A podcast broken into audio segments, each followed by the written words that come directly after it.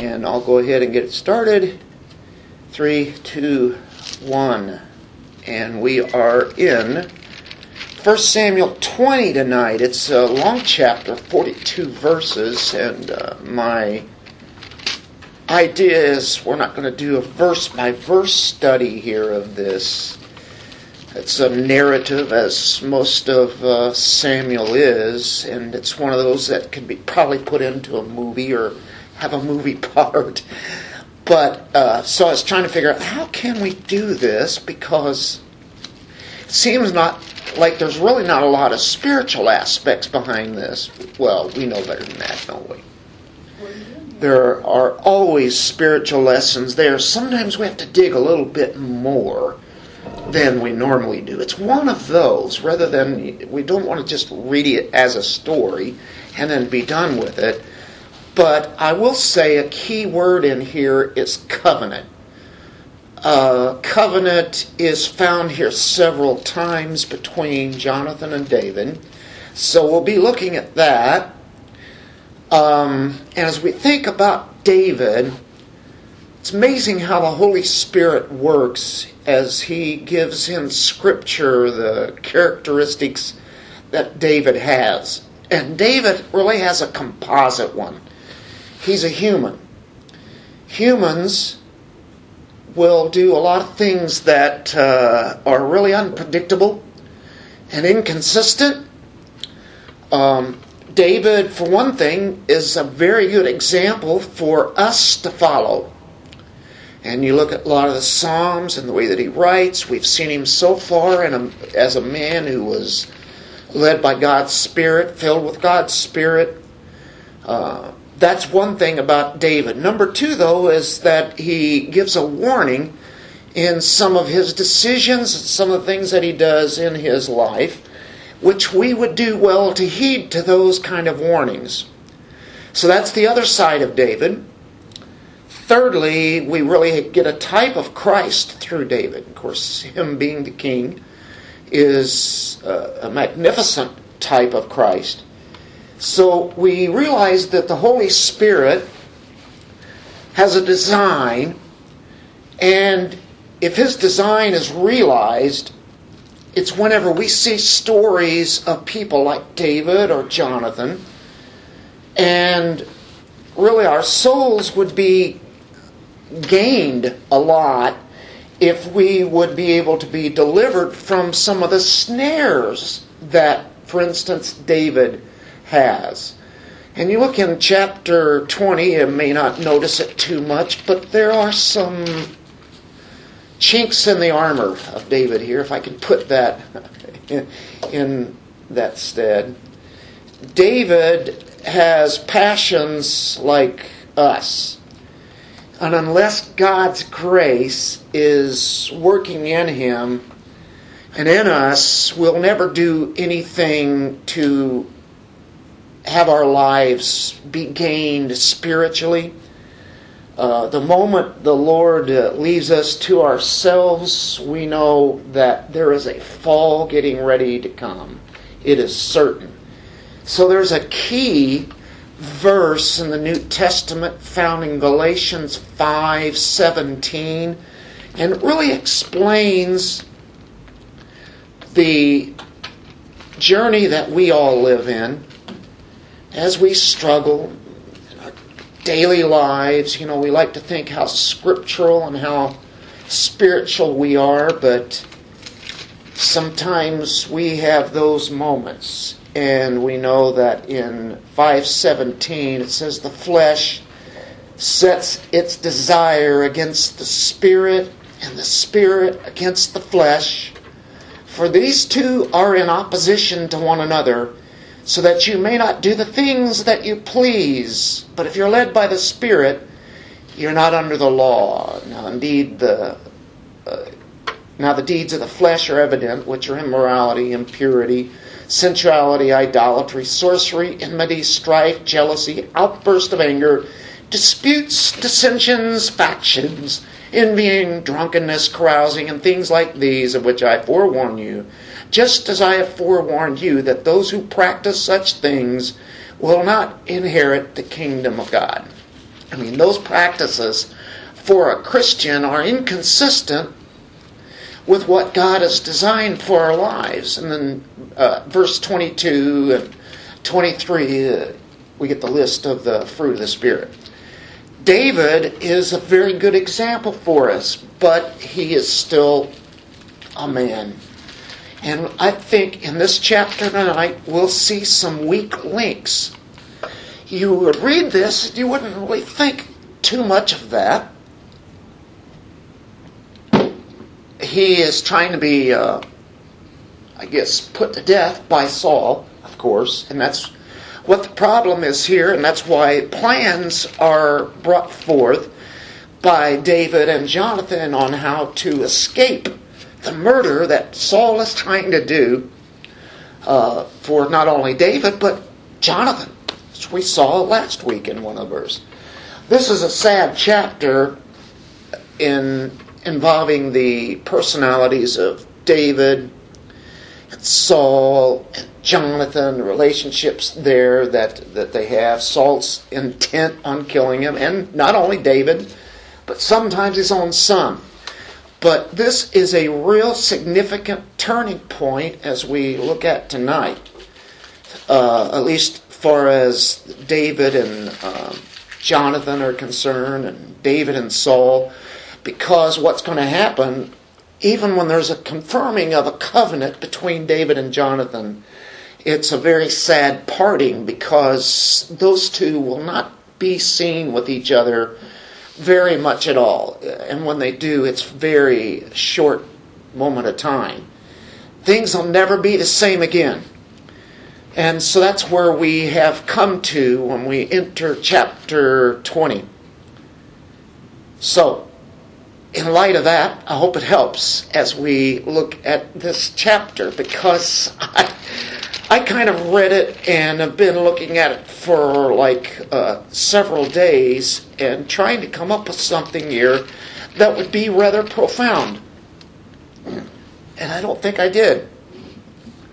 But with that introduction that I had, overall, I think it will help us. Uh, I was in dire straits a couple hours ago trying to figure how am I going to do this one. This is just a story you know, like a. Uh, it's something that could be entertaining. But I'll tell you what, I picked up a book that I had in my library called The Life of David by A.W. Pink. And just a few short sentences, it got my head spinning. and I think, oh, there it is. That's what this is. David Jonathan, we've been looking at, we've been admiring them, haven't we? How godly they are, these young men. And you know what? They get together here and it looks really good. But there's some things missing. And then other things that brought out that you go, that's not right. And as I read this, I read this thing Saturday morning, and I go, there's something not right here. Couldn't put my finger on it. So let's see if we can do it tonight as a group. I think we can find it with the help of A.W. Pink. let's pray. Father, great God, you are holy. A majestic God you are. You've made a covenant with us, Lord, and that is why we can be approaching you, desiring to know you more, desiring to for you to help us by the Holy Spirit as we read this and study it, that we can gain something here for our souls. And that would uh, make us more, I guess you could say, desiring to follow your ways even more precisely. Through your Spirit we can. May your word change us tonight. In Jesus' name, amen long chapter, a lot of verses, 42. We're in chapter 20, it come right off of chapter 19. David went to where Samuel was at, and you'll remember that Saul is trying to kill him. He sent out men to kill him, not once, not twice, three times, and each time those men became prophets for the moment. And Saul said, Okay, I'll do it myself. And what, guess what happened? And he became a prophet again for a while. Uh, at least that moment. He even stripped off his clothes and became naked. Strange thing. And so that's where we left off. He was really trying to kill David. I think it is really up front. Would you guys even be mistaken about Saul trying to kill David? As much as we've seen this, I don't understand that David's finally getting it and Jonathan's trying to understand what David's talking about. What do you mean? And I go, what, Are you dense? What is wrong with you? Both of you. What, what's wrong with Jonathan in the way that he responds in this chapter? Early on, I read it, I go, Are, are they stupid? I don't think so at all. They're considered to be wise. What is going on here? Maybe a little, they're a little bit lax in seeking the Lord out. I don't see a lot of the Lord here. I see some. But I see a lot of David and a lot of Jonathan, and they're coming up with plans.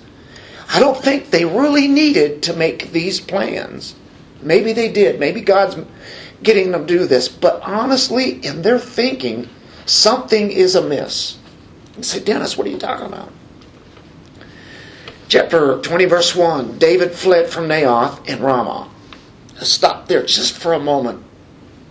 That is bothersome to me. He's safe with Samuel. That's where he fled to. Now it says that he flees from Naioth and Ramah and came and said to Jonathan, Where's Jonathan at? Where's Saul's at? They went back, or at least Saul did, evidently, or and David is with Samuel. He fled to Samuel, remember? Right. Why is he fleeing back to where Saul's at? Well, because Saul was in, was there. Saul was there. Saul was with Samuel. Yeah, So David took off. maybe. Or maybe, how long does Saul stay around? Well, Is this Saul probably is not going to stay around very long. He probably gets his clothes back on and takes back off. sheepishly. You know, maybe he stayed there at night. Uh, anyway, he said he laid down and, and, and all that night. Therefore, they say is Saul also among the prophets. Then David fled from Naioth and Ramah. It maybe maybe you're right. Uh, I don't know. It, it, it is kind of uh, it's a strange thing. I looked in some commentaries, you know, saying why is David fleeing to where Saul and Jonathan are, or where Saul will wind up. You know, you think, okay, he, he ought to just take off and stay away. Maybe stay with Samuel. He's a man of God, isn't he? Maybe he didn't want to bring anything to Samuel, though. He didn't want Saul to know he was hanging there. So he took back out. Well, and one of my notes says that it could be interpreted now David had fled from Naioth and Ramah. Oh. So Oh, there's a different thought. he may have left before Saul got there or shortly after. Could have been. He, he's definitely fleeing to Jonathan, isn't he? Mm-hmm. Whatever, whatever the deal is. That doesn't bother me too much. Whenever you think, okay, he is fleeing. Is he fleeing from Saul? Could be. But he's also fleeing to Jonathan. But and here's what A.W. Pink kept, kept impressing: when you have when you have a prophet and a man of God like who he's been with, maybe he needs to hang with him. He said, "What's wrong with Jonathan?" Well, really nothing, but you know he is his father's son. And he's got some thinking problems here, and you see why when you read on in the next verse. And he, and he comes up to Jonathan, What have I? And you'll notice here, I want you guys to notice this. This is what Pink, uh, you got it. This is what Pink brought out. I go, Exactly. What have I done? What is my iniquity? And what is my sin before you that he is seeking my life? You keep going on through here and you keep seeing my, mine, I, I, I. And we have seen constantly the Lord, the Lord. Now you will see that in here a little bit. And I'm not saying David's gone totally off, you know, out of the, the spiritual realm. But sometimes, you know, yeah, I believe in the God, but I got to do for myself. And so we start making plans up. We don't seek Him out. Do we do that? what you're sitting there saying, though, to me, is what happens. David was living in a fog with uh, Saul all this time. Like you said, there said how many times did he try to kill him? He kept going back, and whatever that was all about. It's kind of a honeymoon stage thing that was happening there. I think for the first time, David now sees totally from a different point of view. Would you say that he is now fear- Awakened. He's fearful. Yeah, I It's for the first fear time- possessing I think him. for the first Yeah. time that Yeah. he now is shaken up Yeah. from it all. That's what it looks like to me. He's, Yeah. he's just, he just knows now that Saul's trying to kill him and, you know, I mean, if somebody is hunting you down and you do kind of think about me, me, me. And then I What am think he's gonna going do? back to Jonathan. I think he's probably going back to Jonathan to kind of get some bearings on what's happening. Well, is it natural to turn Yeah. for a friend Yeah. For bearings. help or Yeah, you gotta try wisdom, get some some insights? bearings about- Is that anything wrong with that? Uh-uh. No, not at all. Not at all. But y- you know, was it necessarily the more more spiritual thing to do? No.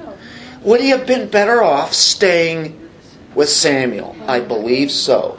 I think fear is possessing him now, and he's got to come up with some kind of plan. And you know, there's been repeated attempts of Saul upon David. We know that, right? A good proverb, and I get, I bet you every one of you have one of the, these, this one as one of your favorite verses in all the Bible. What is it? It is Proverbs chapter, what is that? Uh, 3, 3 6, I think is what it is. Went blank for a second there. You guys know that one, don't you? yeah, sure. Um, yeah. Let me see him, I'll tell you. Yeah, yeah. I think that's what I In was all thinking. your ways, Acknowledge him. acknowledge him, Oh, yeah, I know that one. and he will make your paths straight. Do not be wise in your own eyes. Fear the Lord and turn away from evil. Well, uh, I think it's always acknowledging God. Uh, Did David totally forget him? No, I'm not saying that at all. I think this is where we're all at. We know very much that the Lord is always around us. Right. But there are times when it's like rattled. we just kind of We get rattled. Start doing things for ourselves. And there's that little phrase that pops into your head. What am I going to do? Mm-hmm. What am I going to do? This is all on me. I gotta Instead of, out. what's the Lord going to do? Yeah. We've been Don't we all do that? We've Can you guys see yourself years. in David Oh, yeah. here? I Oh, mean, yeah. humanly, he has every right to be fearful. You got to use wisdom. And you know, he's on the run. Not that might be a wise thing to do, but It takes so long. to go back in that area. all right. Well, at any rate, I think we get rattled right away. I don't have much of a problem, I guess I'm slow, but I don't, I've not had a problem with that. To me, like Saul went to Naioth and Ramah, and so David fled, whether they crossed paths or, but David fled, I think he wanted an opportunity to talk to Jonathan. I don't think he wanted to be on the run, I think he wanted an opportunity to talk to Jonathan and find out, what is it? What's going on? What is it that your father has against me? I would. yeah, did I do some kind of sin? And that's oh, real, you know, Yeah, right? yeah. He doesn't want to stay in, this way I take it, he doesn't want to stay on the run. He wants to find out how he can fix it. Make it But better. before he can fix it, he's got to find out what the problem is. Right, And right. he can't figure it out. Right. Because there isn't one, except in Saul. And he doesn't know the Lord sent an evil spirit his way. Yeah. Well, what's interesting is the response coming from Jonathan. Jonathan. Nah, it's nothing. Something here. Yeah, exactly. How many times you know something's going on and somebody's really close to you and they'll say that. We've done it before. Ah, it's nothing. Don't worry You know, it's okay. You know, if if if it was something serious, I'd know about it. Right. That's really what he's Right. saying. Right. And I'm going, I can't believe Jonathan here at all. Jonathan loves his dad. Yeah, it's his father. He doesn't want to believe that his dad is trying to His fuck dad's his just big buddy. steaming off, Yeah, just blowing he's it off. Yeah, he's just It's blowing. nothing. He just got a bad temper. He'll be Yeah. fine. Right. Well, David focuses on maybe it's something I've done, you know, and we all do that. Is it is somebody is really standoffish from us? I, di- is it something I said? what did I do? From a do? mental health Right? standpoint, that's trying to assume control. You're trying to figure out if it's my fault. Then I can do something. Yeah. And like what what did Audrey say? It's really the problem of Saul. It's not David. You know, this is the whole problem. But you really need to see really clear, David. I mean, you've had spears hurl at you. You've had people come after you. Your, you know, your wife had to uh, lie and protect you and get you out. I mean, how many times do you need to know that he's trying to kill you? And he, he's finally got it together now. Well, we, we don't get any information about his encounter with Samuel. You know, Samuel may have given him some insight. You know, Samuel might, you know, the Lord might have spoke to Samuel and Samuel might know what's going on and he might have told David a little more. That could be very true. They were prophesying back then. So They now saying, yeah, what David knows that Yeah. there's something bad going on here. Yeah, this, uh, yeah, David, this, uh, this is not right. So here we go. Verse 2. Here's Jonathan. He said to him, Far from it. You shall not die. Behold, my father does nothing, either great or small, without disclosing it to me. Oh, so why should my father hide this thing from me? Come on, Jonathan. I'm sorry. Uh, you know, Jonathan. Come. What is the problem? What's your What's your deal? Are you Now, kidding me? Jonathan is saying Kind of. this. Now, hasn't Saul already tried to kill him? Yeah. Oh, that's chapter 19, Yeah. verse 1. Yeah. Now Saul told. Jonathan his son and all his servants to put David to death, but Jonathan, Saul's son, greatly delighted in David. There's look at in chapter 19.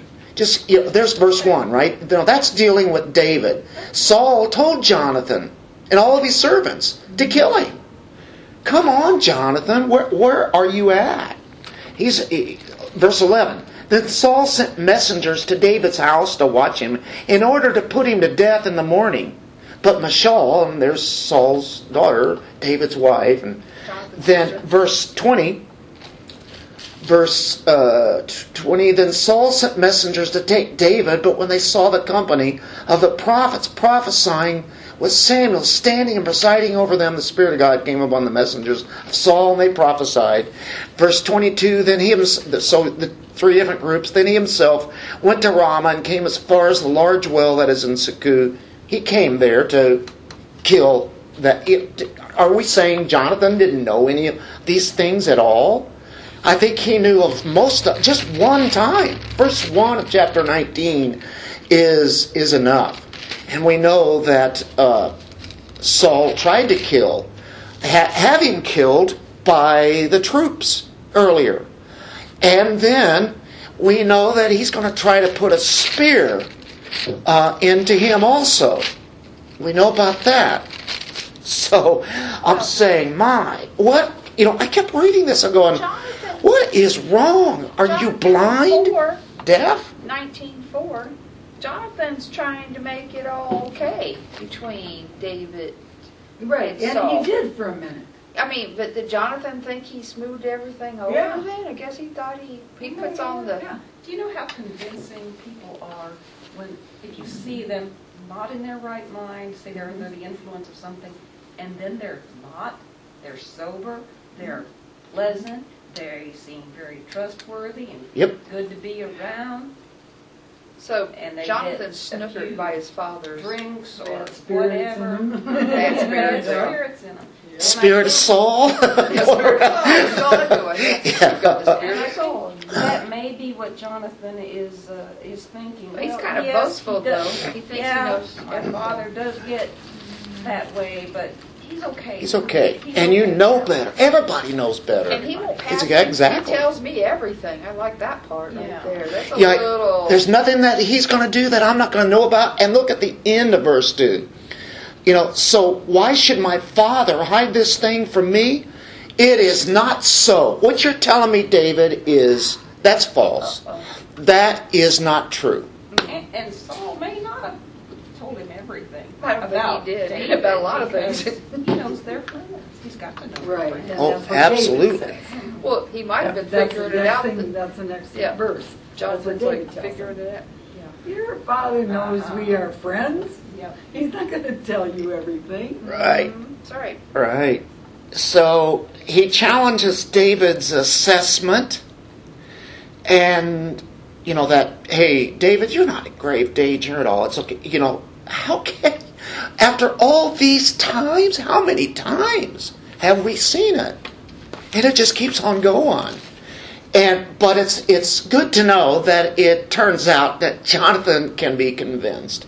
So that's good to know. But I cannot believe what he just said and how he not- said it. He's not fully convinced either. No. Because he's going to go to these dinners and he's going to, you know, and then if Let's check if this out. if my father gets upset, then I'll tell the guy to go beyond and get the arrows. Are Right. you taking a Bell's place?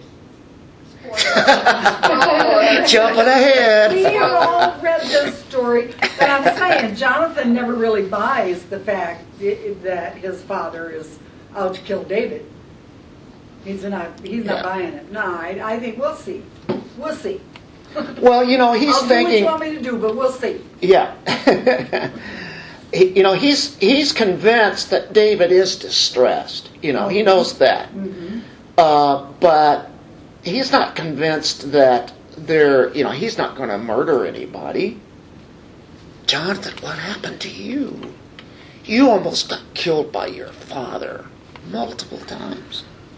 Yet, okay, now here's the challenge by David. He disagrees with Jonathan's assessment. They have a little thing going here, and that's okay. That's good. Yet David vowed again, saying, Your father knows well that I have found favor in your sight, and he has said, Do not let Jonathan know this, or he will be grieved. That's just what we were talking about, right?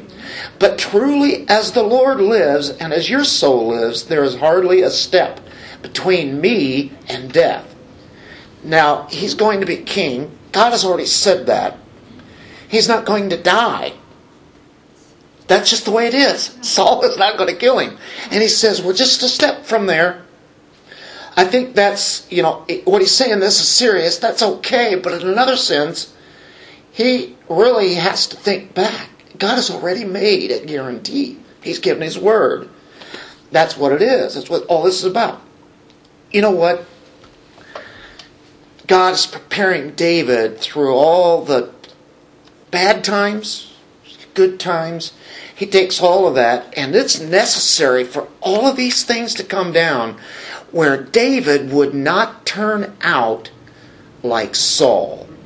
Because left on his own, he would have done the exact same thing that Saul did. Pride got to him, laziness, all those things that we see, uh, and the terrible attitudes that he has. That's exactly where we're all at. And the thing is, we'd all be Sauls if God wasn't coming in and controlling us. That is a key point. I think I happened to hear that on the way back today from, um, oh, yeah, what is the guy that is on bot at uh, noon? I can't think of his name. The, the pastor down in Dallas, First Baptist Church there. Anyway, it's uh, he was saying that. I'm Isn't going, that hey, Amazing, you can remember all of that and not his name. I, well, that's part of the course. I'll be a What, what's your name? John Bott What- He's, he's out at noon. He's You guys have heard this show before, haven't you? It's only the important stuff. Probably, but, but, No bot radio. But it, it does conflict. You can go sit out in cars, up in the front driveway, but not in my house. hey, go out and sit out in your car, right? anyway, Do that for the phone some. Oh, my. anyway, so the Lord's bringing some insights here. And I was, I kept thinking about this story that's going. It's just a story. Yeah, but it's true. There's a lot of spiritual insights in here. The more we read it, we go, all this stuff's for us, isn't it? These are two men. Godly men, very godly men. But does that mean that they've got it all together? Not really. Unfortunately, nobody does. But if Christ is leading us when we're led by His Spirit all the time, but He, God can take all these things. This was necessary about Saul to do what he did to David and all these things. That David be the man that he is whenever he becomes king. And by the way, we get all those Psalms that we can identify with whenever we realize when things are going bad for us. And then we see David grieving and, and then saying, you know, Lord, what's going on? Right? Well, I think it's helpful to us, isn't it? So there's a lot of reasons why God did what he did to David and brought in Jonathan here. Anyway, um, but truly at the end of three, but truly as the Lord lives, I like that, and as your soul lives, there's hardly a step between me and death, but there he's saying, hey, you know, I, I could be killed. Yeah, see, Then- he's not really thinking about what God said. Right. He's really. But he did bring the Lord's name in, but, it wasn't- was he really believing him Yeah, there? it wasn't really, it wasn't really Yeah. We know this because we do this, don't we? Uh, not give an excuse, we shouldn't, but Jonathan said to David, so David, you know, David disagrees with Jonathan. Jonathan comes back and says, Whatever you say, I will do for you. So he's saying, Okay, you know, I'm hearing you. You know, I don't know if I agree with you totally, but uh, I'm concerned. I you know, I I yes, Yeah. whatever you want, I'll do it. That's a good that's a good attitude though, isn't it? I admire that. So I'm not trying to blast Jonathan. I'm just saying he's just a man too, and I cannot believe what he said. What he said in verse two. I, I, I staggered when I read that because I know I've read this before, and it, it just baffled me. I go, what what are these guys? How many times would it take for somebody to shoot a uh, a 44 at your head and miss? One time and do it. Yep.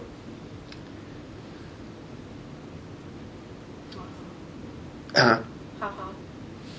I'm ready to go on. okay. You beat that one pretty good, so it's Then Jonathan said to David, Whatever you say, I'll do. So David said to Jonathan, Behold, tomorrow is the new moon, and I have to sit down to eat with the king. Usually I'm there. Okay, so let me go, that I may hide myself in the field until the third evening. I'm not going to be back at the table.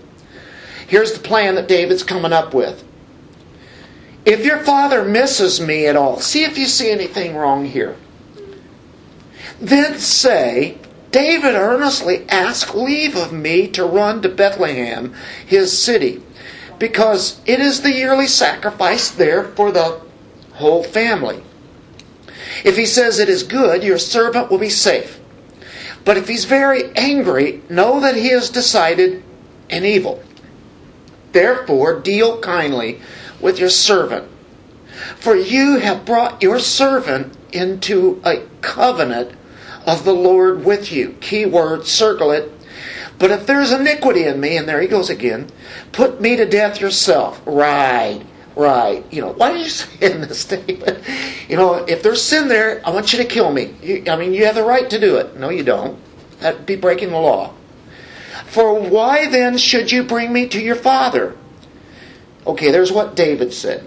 Okay, just, something you said, that would be breaking the law.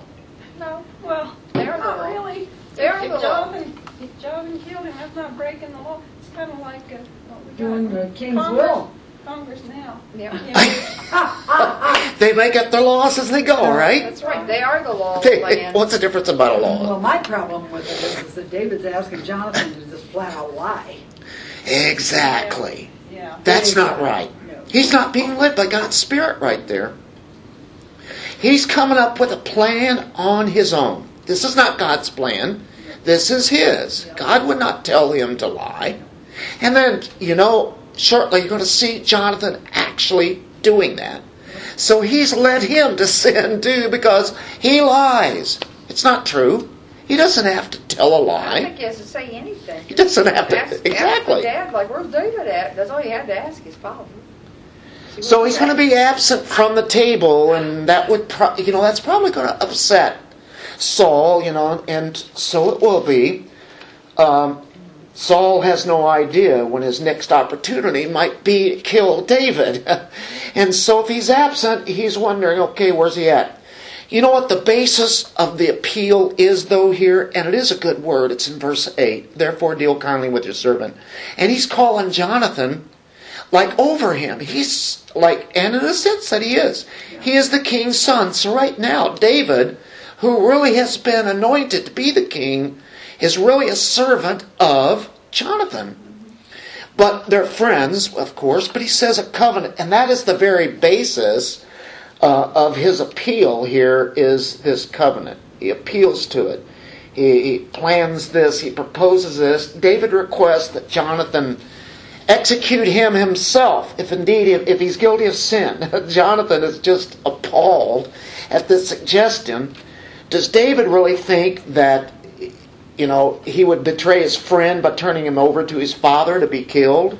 Right? Well, maybe it's back to how David told, res- how Jonathan's whole response has been to him. Has him a little bit worried. Okay, verse 9. Jonathan, yeah, said, Far be it from me, from you, for if I should indeed learn that evil has been decided by my father to come upon you, then would I not tell you about it? That's what I'm asking. Jonathan makes it very clear he will warn David of any plot against him. If the father really intends to kill him, then Jonathan will warn him. If that be the case. Suppose King Saul does intend to kill David, and that he kills Jonathan for trying to learn, you know, trying to learn what his intentions about David are. I mean, Jonathan has already been threatened before, right? I mean, he's taken great risk to go up to his father and even say that. So David, he says, you know, I, I guess really, you know, who's going to be warning David then? David said, who's going to warn me if he kills you? So he's concerned about him, but also himself. Who will tell me if your father answers harshly? And that's what you find in 10. David said to Jonathan, Who will tell me if your father answers you harshly? And Jonathan said to David, Come and let us go out into the field. So it's what I think Jonathan is really getting at now. This is serious. This is really serious. We've got to get away where nobody can hear us, right? Get all the Googles away and, and Alexis's and, and your smart TVs. They're listening. We need to go out to the field. Come, let us go out of the field. So both of them went out into the field. Jonathan now comes up with a plan here. They're out in the field. Jonathan is realizing how serious it is. And if Saul is really insanely jealous and scheming to put David to death, it's likely that someone overhearing this conversation between David and Jonathan might report it to Saul. That's why they go out into the field. The Lord, the God of Israel, be witness. When I have sounded out my father about this time tomorrow, the third day, behold, if there is good feeling toward David, shall I not then send to you and make it known to you? If it please my father to do you harm, may the Lord do so to Jonathan, and more also, if I do not make it known to you. And send you away that you may go in safety, and may the Lord be with you, as he has been with my father. Now you notice that he's bringing the Lord into the conversation here mm-hmm. quite frequently here, and well, he should. If I'm still alive, will you not show me the loving kindness of the Lord, that I may not die? This is where he, uh, this, this covenant is extended. You have David, his proposal, now you have Jonathan coming back, and he said, uh, listen, this is going to be not only me, but it's going to extend to the rest of the family. So here we go. You shall not cut off your loving kindness from my house forever, not even when the Lord cuts off every one of the enemies of David from the face of the earth. So Jonathan made a covenant, there's our word again, with the house of David, saying, May the Lord require it at the hands of David's enemies. We know what? When one king takes over from another king, what happens? They kill him. Now, should that happen in Israel? No, it shouldn't. But Jonathan knows full well that that's what everybody always does. What's the son's name that he did at the table?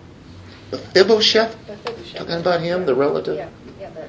Later on, that comes into play. Yeah, say- David exactly remembers the covenant. Yeah, I remember that, yeah, I remember Mephibosheth was a cripple, he became crippled. Yeah, he kept him there. It's David's kids, even, even though the throne was gonna be handed down to his children, I mean, it was gonna stay in his family. The one guy goes out and gathers all the other brothers and kills them all, Right, except some. right. So, it, so that's the way it works, isn't it? That's horrible. That is just unbelievable. Could that happen in this nation? Oh, yeah, I think they're trying, I think it's working. And ain't no kings, they're working on it. they're trying Well- their best to clean out house. Well, not, not the children, but the followers. Well, Which, are the same, Yeah. children of who? So a covenant is made, and he says, May the Lord require it at the hands of David's enemies. Jonathan made David vow, again, because of his love for him, because he loved him as he loved his own life. So there we have, and what the key word is for the night, I think, really is covenant, and it reminds us the covenant that God made with that covenant is very, very important in throughout the scriptures, and you can outline the Old Testament by covenants, and it helps you shore up uh, the idea of what God is doing in bringing us into His family. He makes a covenant with us. It is unconditional. There was one conditional covenant, that was the Mosaic covenant, which showed that we can't keep God's law. We prove it all the time, but we need somebody to be in our stead, and that be the one, Christ, who is the one that fulfills the covenant. So anyway, Jonathan's doing his covenant, and he's got his plan there. That's uh, he's bringing forth. David, make sure that you spare uh, the life there, and also the family descendants. So he's reaffirming the the covenant. It just keeps extending. Now, Jonathan's plan is in 18 through 23. Jonathan said to him, Tomorrow is the new moon. You will be missed because your seat will be empty. When you have stayed for three days, you shall go down quickly, come to the place where you hid yourself on that uh, eventful day, and you shall remain by the stone Ezel. I'll shoot three arrows to the side as though I shot at a target. Go find the arrows. If I specifically say to the lad, Behold, the arrows are on this side of you, get them. Then comes, for there is safety, for you are no harm, as the Lord lives. But if I say to the youth, Behold, the arrows are beyond you, go, for the Lord has sent you away. So this is what the Lord's telling us, one way or the other. As for the, because he will know, Jonathan will know by that time. So I'm giving you a signal, right? As for the agreement, covenant, of which you and I have spoken, behold, the Lord is between you and me forever. So they make sure that this is between them. This, this covenant is very important. And uh, this, like I say, when you have a covenant between a man and a woman, when you have a covenant between two agreeing parties that, uh, whether it be buying or selling, whatever it is, it's something that is real, it's tangible, and they're never to go back on their word. Well, you know what people do. They always go back on their word. They always make laws so that they can have a way out, right? Always looking. But it's interesting how Jonathan just keeps bringing the Lord in it. But it's interesting that they go through all of this, and as we get near the end here, we'll go, why did they go through all of that? Because they meet up with each other before they go. Well, I think we can answer that, but I, I, they're just planning this out as it goes along. They're just, Jonathan says, I got an idea. Hear this. we'll be secretive. You know, it's, it's like a spy show, you know? And, uh, you know, they're doing everything they can that nobody hears them or anything. They're real secretive. So David in the field, like he said, his plan was when the new moon came, the king sat down to eat food. King sat on his seat as usual, the seat by the wall. By the way, that might be that for his own security. Somebody mentioned, I never thought about it, but by the why did it mention by the wall? Well, if you have up against the wall, nobody's going to come from behind. I think Saul's looking around now too, you know, because he doesn't trust anybody. He's paranoid. I think, Well, yeah, yeah, David especially, killed, you know. remember David killed his ten thousand. And Goliath. Yeah. Yeah. Then Jonathan rose up, and Abner sat down by Saul's side. Uh, but David's place was empty. Nevertheless, Saul did not speak anything that day, for he thought, It's an accident. He's not clean. Surely he's not clean for this festival meal, new moon, and such. It came about the next day, the second day of the new moon, that David's place was empty. So Saul said to Jonathan his son, why is the son of Jesse not come to the meal either yesterday or today? Now, you know what? Jonathan is in a terrible spot because no matter what he says, somebody's going to get mad. Jonathan, I mean, Saul, right? Uh. Jonathan then answered Saul. Here's the lie. This is what David told him to do. They didn't have to do this. David earnestly asked leave of me to go to Bethlehem.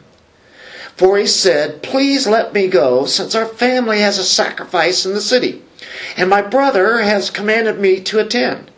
And now, if I have found favor in your sight, please let me get away that I may see my brothers. For this reason, he has not come to the king's table. Keep moving on. Then Saul's anger burned against Jonathan, and he said to him, Oh man, he curses here. You son of a perverse, rebellious woman. Harlot. Horrible. This is horrible, cursing language. Do I not know that you are choosing the son of Jesse to your own shame and to the shame of your mother's nakedness? For as long as the son of Jesse lives on the earth, neither you nor your kingdom will be established. Don't you know that? This is what this is all about. You won't be king because of him. Therefore now send and bring him to me, for he must surely die. There you go. Put- answer, Jonathan. Does Jonathan get it? Oh. Now he really knows, right? I hope. Well, yeah. Uh-huh. But Jonathan answered Saul his father and said to him, Why should he put, put, be put to death? What has he done? Well, isn't that an automatic answer or question? Then Saul hurled his spear at him to strike him down. What, does he just keep these, like, real? Obviously. They must be. I think they're around. I think Debbie, Debbie said he's probably paranoid. I think that's right. Keeps his weapon beside him at all times. Right there at his hip. I'll tell you what, the guy is not a very good shot at all, though, is he? can, can you believe this? How many times he cannot throw and hit what he's aiming at? I think uh, it's God, God's plan that that's not the time for Jonathan to be put to death. So, you know, hurls his spear, wants to strike, wants to kill him again. Verse 34 Then Jonathan rose from the table in fierce anger. Okay, I got it now. You know. And did not eat food on the second day of the new moon, for he was grieved over David, because his father had dishonored him. Now it came about in the morning that Jonathan went out into the field for the appointment with David. So they're carrying it through. Here's the deal with the arrows. A little lad was with him, said to his lad, Run, find now the arrows which I'm about to shoot. As the lad was running, he shot an arrow past him. When the lad reached the place of the arrow which Jonathan had shot, Jonathan called after the lad and said, Is not the arrow beyond you? Well, you know, I don't think it's because the, the lad is kind of stupid. I think he definitely sees the arrow go beyond him, but that gives a chance for what? For Jonathan to say, Oh, yeah, it's a little bit further on out there, you know, and that has made a signal now to David. David's supposed to be out there beyond the reach there, right? And uh, he can hear this earshot. When the lad reached the place of the arrow which Jonathan had shot, Jonathan called after the lad and said, Is not the arrow beyond you? And Jonathan called after the lad, Hurry, be quick, do not stay. And Jonathan's lad picked up the arrow and came to his master. But the lad was not aware of anything. He didn't know he was part of the, the little plan that they came up with. He's out there, you know, Chasing down the arrows. chasing the arrows, bring them back to Jonathan. Like a puppy dog. Only Jonathan David knew about the matter. The signal has been given. It now dawns on them this is it. It really is what we thought. David knew that. Jonathan, I think, really knew it. He wasn't that stupid. But he wanted to give the best thoughts about his dad. Come on, let's get real. You've heard about, you know, like alcoholics, for instance. Yeah, yeah, yeah. He's my dad's. You know, he likes to drink sometimes, but you know, really, he's he's a good dad. All all at the same time, he beats up his children all the time, and comes in home at drunk and then throws them up against the wall. But he's okay. Nothing really wrong with him. He just has a good time every once in a while. And that's that's as far as it gets. All the time, they know what the real story is.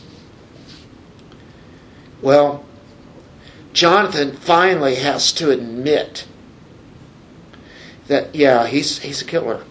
He really is. Um, verse 39 the lad was not aware of anything. Only jonathan and david knew about the matter. Then jonathan gave his weapons to his lad and said to him go bring him to the city. Go take him back. He's going to stay there by himself actually he's going to go meet david. When the lad was gone so there's nobody around. Now here's what gets me. Why did they go through all of that? When you get this. David rose from the south side and fell on his face to the ground and bowed three times. They kissed each other and wept together, but David wept the more. Jonathan said to David, Go in safety, inasmuch as we have sworn to each other in the name of the Lord, their covenant. The Lord will be between me and you, and between my descendants and your descendants forever. I like that. Then he arose and departed while Jonathan went into the city. He went back. Why did they get together after all this? Because they were afraid somebody would see them before. Now it's they. What's the deal? But I- you got Jonathan here with his, his father trying to kill him, so now he's got a reason to be out there in that field. He's shooting arrows.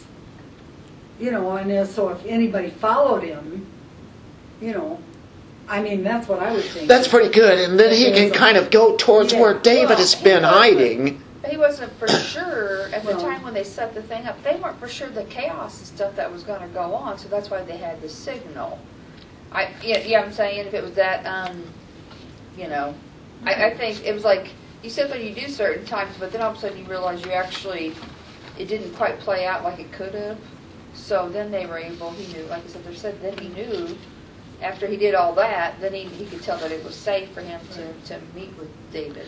If the plan is for David, though, to escape unnoticed, like the way that it seems like it reads, you know, into the forest, it wasn't carried out, though. The way that they were, that was really all about keeping it quiet. But you know what? I think They that they now realize this is for real. Yeah. And it finally hits you. It's just like when we knew what was going on in the elections, there was a little faint hope there. But, you know, we knew better. Nothing was coming out the way that it was supposed to. And then when it finally hit, and then you see the inauguration, and we thought, well, something's still going to go on. And then you see the inauguration, and then you don't see anything going on, and you go, this is it. we are in the kind of world that we didn't ever want to be. And then we see all the things go on that very first day, all the things that uh, were put into action and they're still going on. It re- I mean, it just brings it home. It's not like we didn't know, but now it is, we're in it.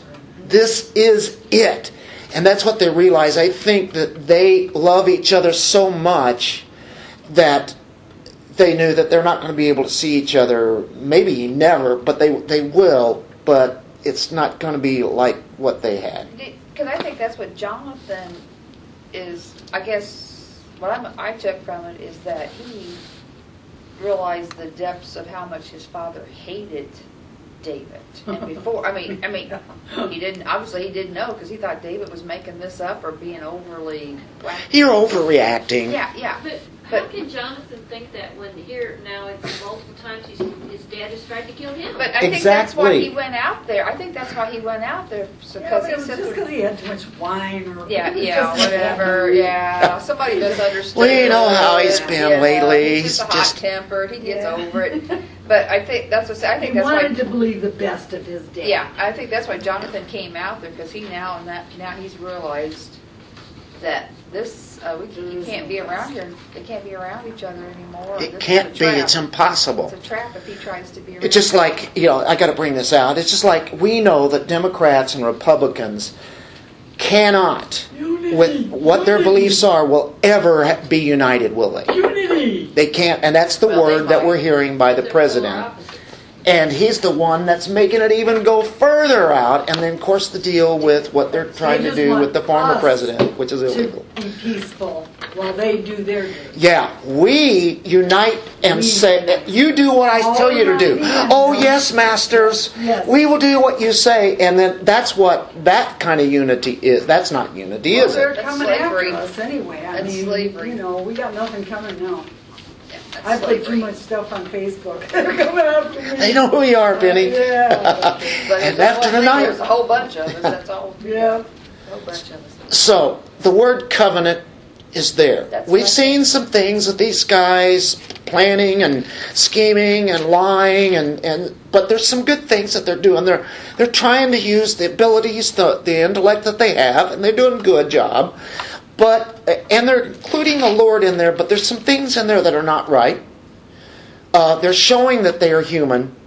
They're showing that yeah, the Lord is here, no doubt about it. They always put the Lord in there somewhere, but yet uh, uh, other plans are carried out, and you know, who knows? Uh, what else? What else would have been able to do? I don't know. Exactly. You have to wonder what God would have done. Yeah, Well, that's like Hagar I mean, you you, know. know. Hagar. What was the one up in the? Oh, she lied about that they had the si- Rahab? Rahab. Yeah, she lied too. Notice that she didn't have to. She didn't have to lie. Well, but God still carried His plan Yeah, through, yeah, didn't He? Yeah, but yeah, but And David gets Still- away. Still ended up in the in the kingly line. Yeah, yeah. I mean, so this, like I said, they said about Jonathan. So in a way, I sat there and read that, and I thought, well, it was kind of good that David kind of brought that up because Jonathan was kind of going like all of a sudden, he did have to give it, give an answer for Yeah, him. he did have to give it. Yeah, he did have to give, give an answer, and it's like going, you know, what was he going to say? Well, he knows you're trying to kill him. I mean, you know, Do you think that God is going to use that in all of these things to come to make David stronger? Oh yeah. Absolutely. And so that's all part of God's plan, even though th- there's some evil, wicked things that Saul is going to do from here on out and what he's already done. So the idea of a covenant governs our relationships with each other. You know, we as a church really have a covenant with each other. It's bonded by, by Christ, really. There's a church covenant, you know. Here's what we believe. We believe together. We believe all of these things together. We even say them Sunday mornings. You know, when we're, we're praising God, we're agreeing with each other. Wait, how many things do we agree with? Well, if it's on spiritual things, we agree about everything, don't we? Now, there might be some little nuances where we are going to have disagreement. That's no big deal. But where, where we're talking about major doctrine and who God is and what He's about, we can't disagree. There's no room to disagree there. And so, you know, that we have a covenant between each other, don't we? And it's based upon God's covenant. There's also a, covenant that governs our relationship with God. And when you go back to Noah, there was a Noahic covenant, a promise between God and man. You have the uh, the Abrahamic covenant, the Mosaic covenant, the Davidic covenant, dealing with the kings. All those are promises, you know, and you keep looking at that and how God has just added more and more to his promise all throughout history of mankind. And of course, Christ is the one who adds all that up. He is the covenant um, maker with us. We are covenant breakers, unfortunately. But in the person of Christ, we are found like what David and Jonathan are. Just little things there that were a little bothersome to me. But it's amazing how God still uses all of that. And it's not that he winks at sin. And, uh, you know, David's going to pay for his sin as it goes along. Uh, some of the sins that he does, one of them the most obvious. But, you know, he's still God's, he's in his family, and he'll never kick him. It's forever. And what did uh, Jonathan say?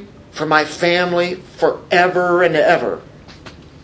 And so that's the way it is. You know, God has always kept His covenant uh, with us, and we are to have our commitments. And that's why you'll see it at weddings where you have a covenant. What a what a picture that is.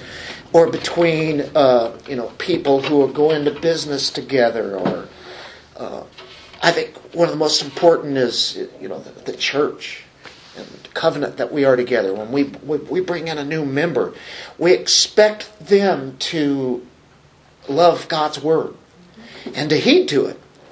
And when when they don't, you know, it's like you know we're saying, "Hey, this is it." We beg them, you know, we're, we're believing where where where God's people are, where two or more gather. It's talking about where even where it's talking about discipline is the um, aspect there. When somebody's wrong, we want them to be right. And not to, you know, punish them, but to bring them back closer to the Lord. Because every one of us can go off that path a little bit. And that's really all that I think Jonathan saw. It wasn't major. But it were things, you know, if God wasn't in them, who knows how far they would have gone off. And so it shows that they're human. They did the best they could, but they need the Lord in everything. Well, did we come to a conclusion? Does that chapter make a little more sense rather than just a story? Right. Do we see some things there that Well, the help in our at the lives? very end, John, Jonathan was assuring David that his covenant was with him no matter what went on with the rest of his family. I mean, the rest of his father or his situation. He was letting David know that he'll never leave that relationship that they That's and that's amazing, isn't it? Yeah. that, He'd be know, willing to give up his family Yeah. for David because he knows David is God's right. man. Yeah, he's right. He's right. It's the same thing for David, vice versa. So it's a, it's a, that's how friends mm-hmm. Do you in Christ deal with think each other. I mean, I don't think Jonathan was around when David was anointed by Samuel. But by what his father said, you will never be my successor as long as David is alive. That's probably the first that Jonathan realized, ah, so dad knows David's to be the next king, not me. Yeah, he uh, he realizes that uh, this is what God has in mind. Yeah, he tried to But I think it's very obvious why. Yeah, he tried to turn Jonathan against bad. him instead of that Jonathan's like, oh, I see who you are, you know. Yeah. Well, any uh, oh, we need to be praying for Bradley Bradley, yeah. And uh, Sue is still sick. Yeah, Probably. I think she's feeling better already. She's had quite a month, hasn't she? Uh, quite a few. And she's uh, she's in her seventies. Yeah, she's not young. 76. That's hard to believe. It is hard to believe. I I would think, you know, she's always looked the same age, you know. And so yeah, we want to keep uh, them in mind? Is is there somebody? she's still doing hair and stuff. She's still doing it. She's still doing it. It's amazing. Father, uh, great God, you are holy. Uh, you are the wise one. We look for your wisdom. We seek it by prayer, but we also go to friends. We go to people of God, try to get wisdom. Sometimes we don't know what to do best, but ultimately, and firstly, we go after you. We seek what you have, and thank you for surrounding us with people who are godly and desire your will.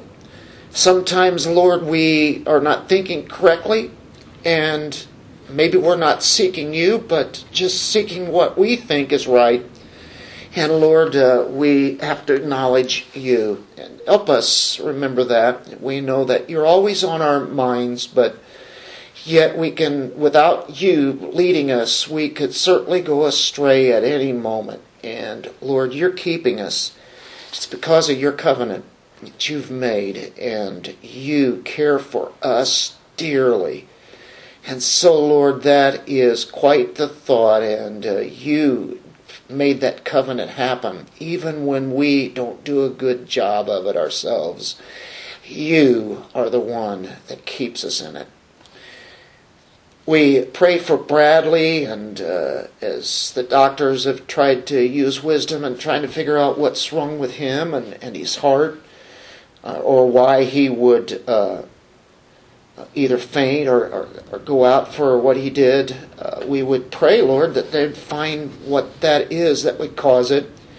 And if it's some kind of medicine, Lord, that uh, you come in and make it easy to figure out what to do there, bring wisdom in.